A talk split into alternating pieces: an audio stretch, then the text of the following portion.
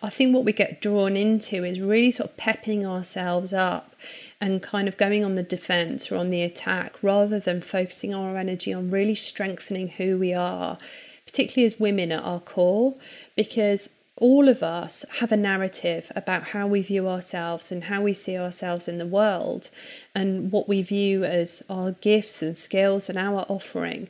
And when we see those marketing campaigns, they're, they're sort of speaking to the vulnerabilities mm-hmm. within us and they're targeting our most sort of shameful parts of ourselves.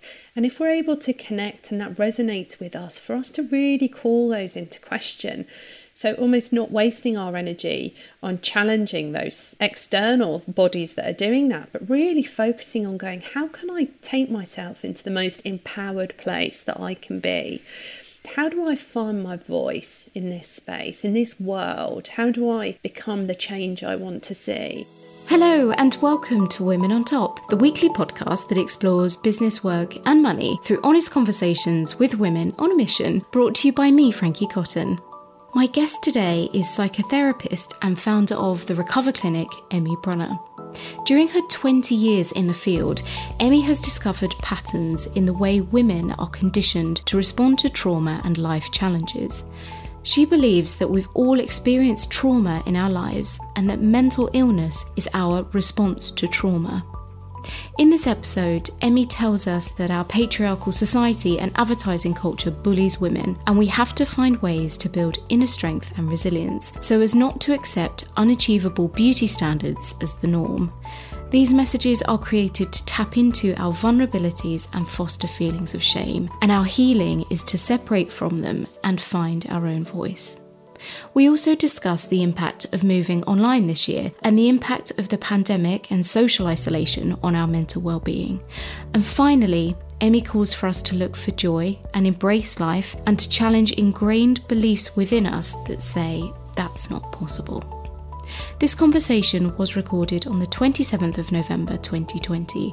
I hope you enjoy listening. If you're enjoying this podcast series, it would mean the world to me if you could leave a rating and review on Apple Podcasts.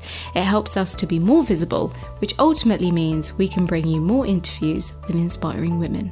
Thank you. This episode of Women on Top is brought to you by OHNE. OHNE provides a range of organic period products designed to help you manage your cycle.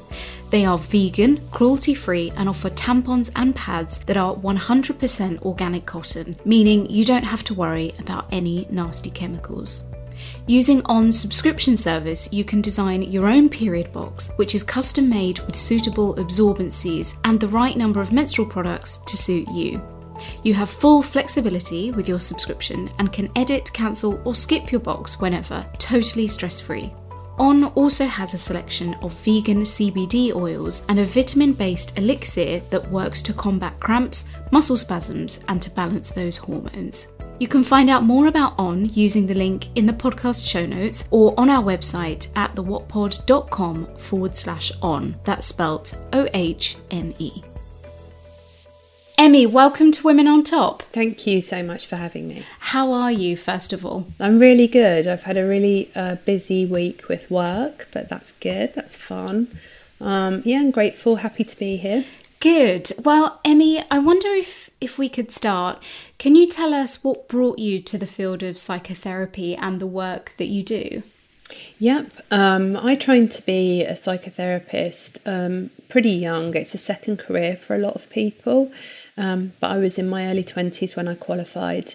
Um, and I think I was really, first and foremost, really intrigued about how we can support people to heal um, and support their own sort of mental health journeys. And my own experience is that I'd been really unwell as a young person and had various different sort of mental health crises and really struggled to find the kind of support and help that I felt I needed um, and just wasn't very inspired to get better.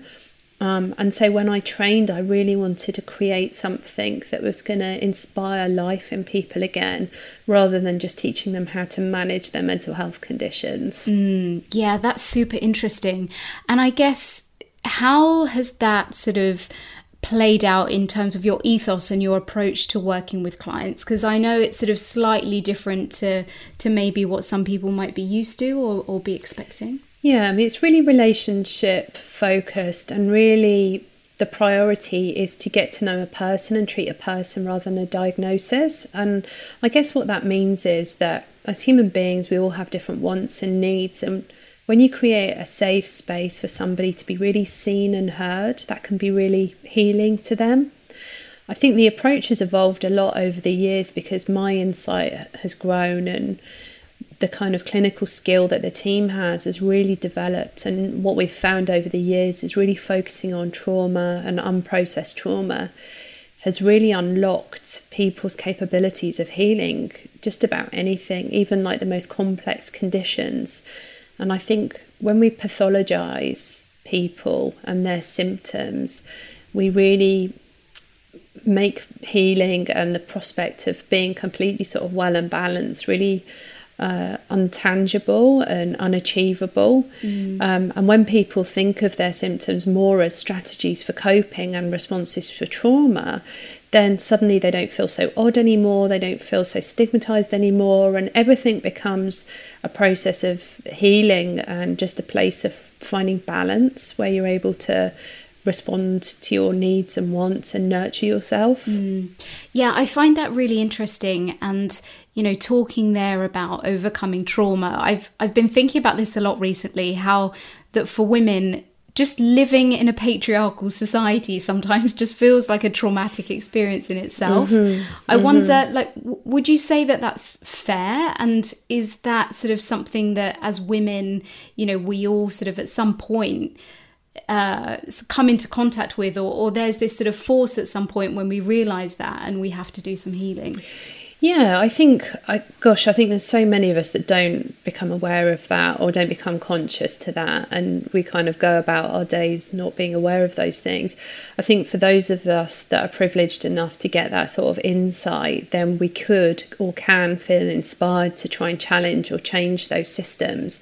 And certainly myself, being a young, uh, I, I guess like non-conforming sort of therapy type person hmm. in a very old white male environment it was really challenging for me to find my voice and certainly to be respected amongst my peers um, and I think I made a decision very early on that if I was going to do well, I was going to have to really adopt a bit more of a lone wolf mentality because I was just not getting any support from anybody around me. Everybody seemed very entrenched in the way things had always been.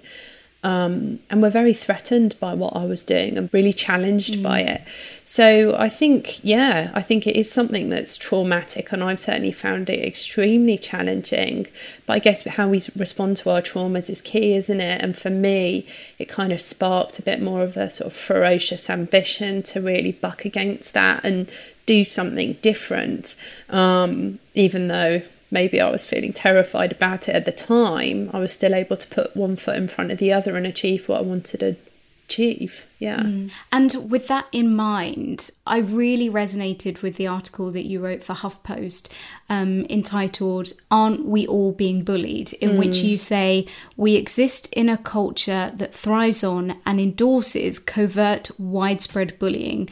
Marketing campaigns tell us on a daily basis that we're not good enough, smart enough, slim enough, fit enough, or pretty enough, and that because of these deficiencies, we are somehow not fully formed human beings. Mm. And I think that that is extremely powerful. Mm-hmm. And I wonder how can we start to build up our armor so that we don't internalize these messages? I think part of it is becoming really awakened to what your narrative is about yourself. So I think what we get drawn into is really sort of pepping ourselves up and kind of going on the defense or on the attack rather than focusing our energy on really strengthening who we are, particularly as women at our core, because all of us have a narrative about how we view ourselves and how we see ourselves in the world and what we view as our gifts and skills and our offering.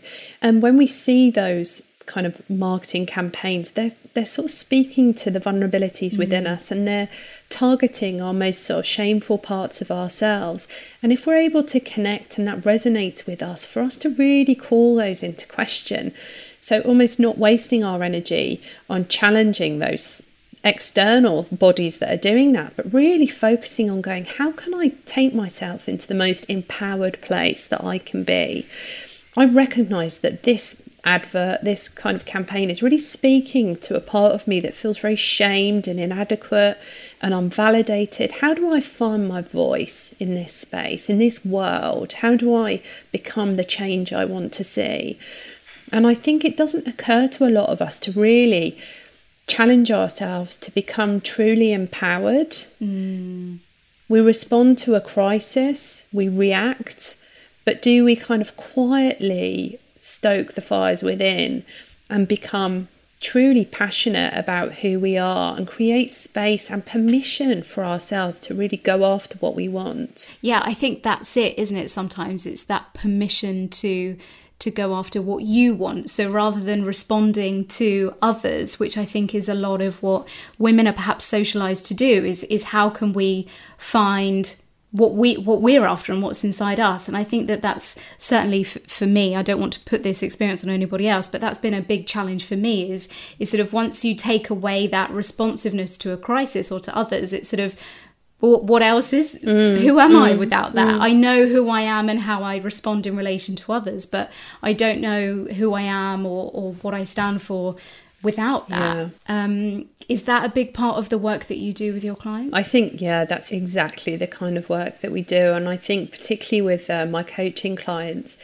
um, being able to broaden their horizons about what they see themselves as capable of is is just such a joyful part of the work because the ambitions and goals that we're working to in like month one to two to three are so radically different from the work that we're doing month six to month I don't know 12 so in the beginning we're kind of st- quietly starting to build confidence quietly trying to find our voice and by the end we're sort of planning out business strategies and executing campaigns and you know really sort of going for it. And i think i'm always struck by how wonderful the world would be if women realized just how powerful they were and really stepped into and owned their power like how incredible that would be.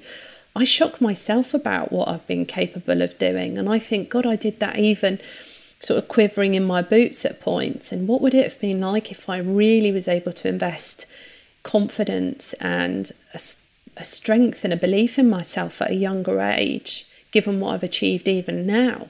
And I think that's true for all of us. Yeah, definitely. And for someone who is perhaps listening to this podcast thinking they're right at the beginning, so they're one of those clients right in those early months you were just talking about, um, thinking they don't know where to start, maybe they're feeling that they're in lots of pain or that they're lost. Where where sh- where should they start? Where where can we begin to to counter some of this? Um, I don't want to say negativity, but these sort of cycles that we can get into. I think start being curious about what your story is. You know, I think it's not about the big changes come when we're in flow and we're really stepping into our power, and that's when everything just flows like a river to us. But in the beginning, you've got to become wise and aware of what that narrative is because it's limiting you, and the obstacles that you're coming up against are there because of the narrative that you have about yourself. And soon as you become awakened to that and really conscious of what that is, you're in a position to challenge it. Whereas we can't challenge what we don't know, and so much of it we've just become used to doing and unconsciously behave in ways that when we're just not mindful of. As soon as you start to become really mindful, then that's when the magic happens, I find. Mm. Great. Now, Emmy, the concept of manifestation has been coming under some scrutiny recently, mm-hmm. particularly when it comes to its use in finance. So, the idea that you can sort of manifest a six figure income in a short period of time, there's been a lot of that happening in an economic recession. Mm. And that does tend to ignore market economical constraints, but I know that manifestation is a pillar of your approach. And I wonder if you could explain your insight here. So, so how does manifestation work? And I guess what are its limitations? I guess basically we are creating the world that we exist in through our thoughts and our beliefs about ourselves. So it's it's not an accident when somebody thinks they're capable of doing anything that they do because what manifestation really means is that through our belief system, we are creating opportunities for ourselves. When we're not limited by um, restrictive beliefs about ourselves or self imposed obstacles, then we are available to embrace and seek out more opportunities as a result. And because of that, we have those experiences. When people ask me about setting up a clinic and how I did that or why I did that or how I had the confidence to do that. Um, people are really sort of surprised because I didn't have the confidence to do that. It didn't occur to me that I was doing that. I just did it because I didn't think I couldn't. And so it wasn't that I was necessarily any more skilled than somebody else that could have done that. I just didn't have the obstacle of thinking that that was impossible for me or something I wasn't capable of. And so I think when there's a fundamental misunderstanding of manifestation, manifestation isn't closing your eyes mm. and willing something into existence. It's taking positive action and challenging yourself to step into opportunities to seek out people and experiences who are going to champion what it is that you're trying to achieve. And the more you believe in yourself and the more positive you are about the journey that you're on, the more likely that's going to happen. And that is why like mindset is just 90% of the job. Mm. And I wonder, and I think perhaps you've, you've sort of answered it there really, but how can we then welcome more abundance into our lives? I feel like abundance is is something that we're all seeking and and again this is perhaps something that is misunderstood. You know we think abundance means more things or or more experiences and it's not necessarily the case and i wonder from your perspective how can we bring more truer abundance into our lives? I think this this might sound a little bit woo woo, I don't know, but I think for me, just getting into that flow where you are seeking out people and experiences that make you feel joyful, where you are um, acting in a sense of service to others when you're able to, where you have a sense of gratitude for what you have, where you are um, taking inspired action in your life, that's when you get into kind of abundant flow and things, people, opportunities just start to present themselves and it's no longer a slog. You know, the amount of people when I'll say to them, Hey, how you doing? How's your week? Oh, pretty good.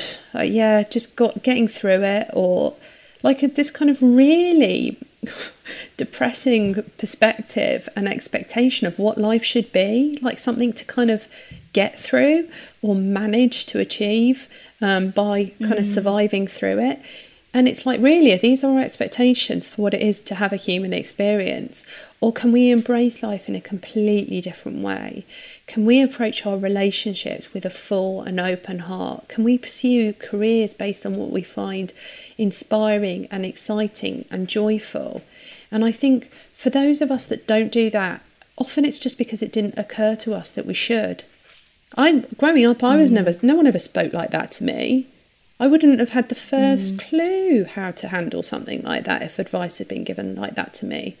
I was very much put on the you go to school, you do your A levels, you go to university, and then you probably get married and have some kids, and that's kind of that. And it, nobody kind yeah. of encouraged me to think creatively about what's possible for me as a person. And I think that's something that's mm. really missing. You know, what would we all be doing if we mm. thought we could? Yeah, I think I think that's super interesting. And also, you know, what you were saying there about um, you know, being quite down and and negative. I think that's a tricky one because when we think about this year, for example, you know, it's it's been a real test to say the least um, for a lot of people, and I wonder, you know, in having these external circumstances that present themselves, right? It can be really tricky to maintain a positive mindset or, or really to create that attitude that you're talking about. How have you seen that play out this year, and how have you seen that, I guess, in your clients mm. and and overcoming some of some of these the the trickier sides of the year? Oh, do you know what? I think this year has been amazing in lots of ways for lots of people because for the first time, people have been forced to stop, and for a lot of the people that I work with or have been in touch with clinic or th- or through um, my coaching service, they're for the first time, perhaps ever thinking about what they're doing with their lives. And as difficult and as painful as aspects of this whole pandemic have been, it's called people to question the quality of the lives that they're living. And isn't that the most wonderful gift? And I'm not belittling the devastating effects that this has had on so many people, but in the face of so many crises since time began, good things happen as a result. And I think if the one good thing that came out of this was that people started to value the things that they perhaps neglected to notice. The, the, the relationships in their lives, the time that they could spend with loved ones, and to really challenge some of the things that they do. The amount of really high achieving women who I've either been friends with or know through work who've said that they're not spending enough time with their families, that they're putting far too much pressure on themselves from a career perspective.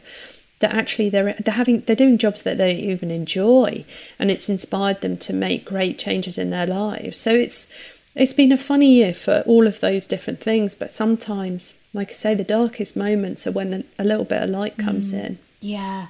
And I wonder on the flip side of that because I, I I'm definitely there with you and I, I do believe that there will be a lot of positivity that will have come out of this year. But one of the things I worry about is this movement online and again, from my personal experience, I know that I'm on my phone a lot more, I'm on the internet and on social media a lot more.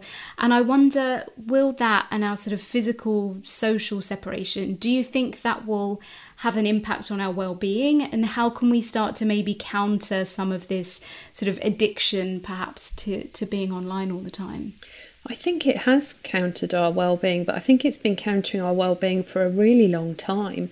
And I think being forced mm. into a place where we weren't allowed to make human contact with each other has highlighted to everybody just God how desperate we are for that as human beings and how important it is to all of us.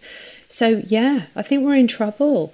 And I think the things that we didn't notice were happening were increasing isolation, a sense of separation from one another was already playing out before this happened and it's just amplified that and highlighted it to us. But we're now paying a little bit more attention. We're now recognizing that we're really missing people that we can't see. We're not able to touch one another in the way that we did before. And these things that just didn't occur to us in the same way are suddenly resonating more profoundly than ever before. So i think as a kind of a group of people as a race that we are already in a kind of spiritual deficit that we need to respond to. Um, and I'm hoping that this whole thing will prompt us to dig a little deeper and, and fight for something better than we were settling for before. Mm. Do you think that we're in danger of going back to how we were before?